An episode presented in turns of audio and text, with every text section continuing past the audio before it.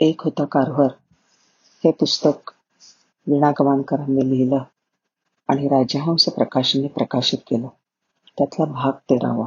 विज्ञान तुम्हाला स्वतंत्र बनवे. अमेरिकेच्या कृषी मंत्रालयाकडून प्राध्यापक कारभारना सल्ला मसलतीसाठी वरचेवर बोलावणं येईल प्राध्यापक कारभारना भेटण्यासाठी टस्किगीत स्वीडनचे युवराज ब्रिटनचे प्रिन्स ऑफ वेल्स यांच्यासारख्या अत्यंत महत्त्वाच्या व्यक्ती मुक्काम ठोकून असत. प्राध्यापक कारभारांच्या हयातीत अमेरिकेचे राष्ट्राध्यक्षपद भूषवणाऱ्या तीनही व्यक्तींशी त्यांची मैत्री होती. पहिले थिएडॉर रुझवेल्ट दुसरे कॅल्व्हिन कुलीज आणि तिसरे फ्रँकलिन डी रुझवेल्ट.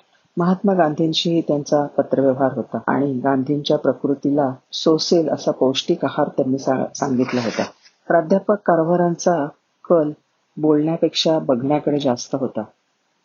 प्रत्येक गोष्टीचे सूक्ष्म शास्त्रशुद्ध अवलोकन करणं ही ज्ञानप्राप्तीच्या मार्गातली पहिली पायरी आहे. आणि ही पायरी त्यांनी कधीच गाळली नाही. त्यांची विद्यार्थी दशा ही कधीच सरली नाही. त्यांचं आणखीन एक वैशिष्ट्य म्हणजे कोणतीही वस्तू ते कचरा मानत नसत. एकदा झालं असं की एक वनस्पतीचं पार्सल त्यांच्याकडे आलं. त्यांनी तो पार्सल खोललं आणि दोरा गुंडाळून ठेवला. पण गोळा दोरा ठेवत असताना त्यांच्या घारीसारख्या नजरेला काहीतरी वेगळंच दिसलं. ते दोरा घेऊन प्रयोगशाळेत आले. आणि पुन्हा पूर्वी कधीही न पाहिलेली अशी बुरशी त्यांना त्या दोऱ्यावर सापडली. लगेच त्याच्या स्लाइड्स केल्या आणि त्यांनी प्रयोगशाळेत पाठवून दिल्या. तिथून उत्तर आलं ही बुरशी म्हणजे सहसा न आढळणारी परंतु अत्यंत घातक अशी कपाशीवरची कीड आहे. वेळीच खबरदारी घेतली गेली आणि उभ्या अमेरिकेचा कापूस वाचला गेला. पहिल्या महायुद्धाच्या वेळी लोकांना पैशाची चणचण पडली आणि पिकलेला कापूस मातीमोल होणार असं दिसायला लागलं. मग काय?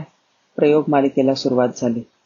आणि कापसापासून कागद गालीचे इन्शुलेटिंग बोर्ड्स दोरखंड मोटारीचे टायर खत तेल इतकंच नव्हं तर रस्त्यांसाठी पे पेव्हर ब्लॉक्स हे सुद्धा त्यांनी तयार केले. त्यांनी कपाशीची एक संकरित जात सुद्धा निर्माण केली. या जातीची उंची जास्त होती. आणि बोंडही मोठी आणि त्याच्यामुळे पावसाच्या पाण्यात बुडून ही बोंड बिलकुल खराब होण्याचा धोका टळला होता. प्राध्यापक कारभारांच्या या अद्भुत संशोधनाने व्यापारी जगतात मोठीच खळबळ उडून गेली.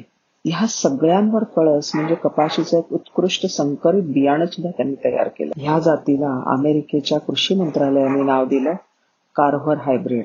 कापसाची सरकी निरुपयोगी म्हणून शेतकरी जाळून टाकत असत. झालं.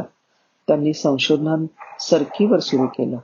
आणि आतापर्यंत टाकाऊ ठरलेली सरकी कापसापेक्षा जास्त उपयुक्त ठरली. ती उत्तम पशुखाद्य बनली. आणि मग त्यांनी तयार केलं नुसती सरकीने भरलेलं बोंड असलेली अशी जात.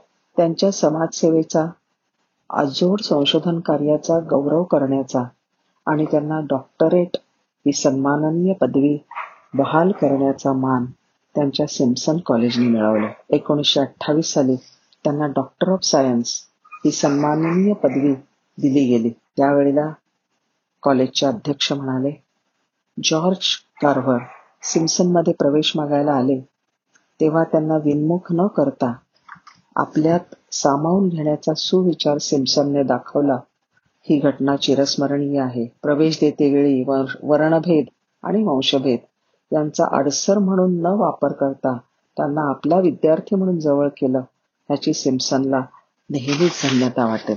प्राध्यापक कारभार आपल्या विद्यार्थ्यांना नेहमी सांगत असत. तुम्ही विज्ञान अभ्यासा तेच तुम्हाला स्वतंत्र बनवेल. डॉक्टर कार्वर यांना इतर शास्त्रज्ञांच्या प्रमाणे आपल्या प्रयोगांची आणि संशोधनाची चर्चा इतर शास्त्रज्ञांशी आणि इतर संशोधन केंद्राची कधीच करता आली नाही. कारण ते कृष्णवर्णी होते आणि त्याच्यामुळे ते बाजूला पडले होते. त्यांची सारी भिस्त जी होती ती स्वतःवरच होती. बाहेरच्या जगामध्ये मिसळता येण्यासाठी ते अट्टाहासाने झगडत राहिले असते. तर निर्माण होणाऱ्या संघर्षाने त्यांच्या कार्याचा कणाच मोडला असता. आपल्या बांधवांचा अधिकाधिक उत्कर्ष साधणं त्यांना जमलं नसतं. नमस्कार.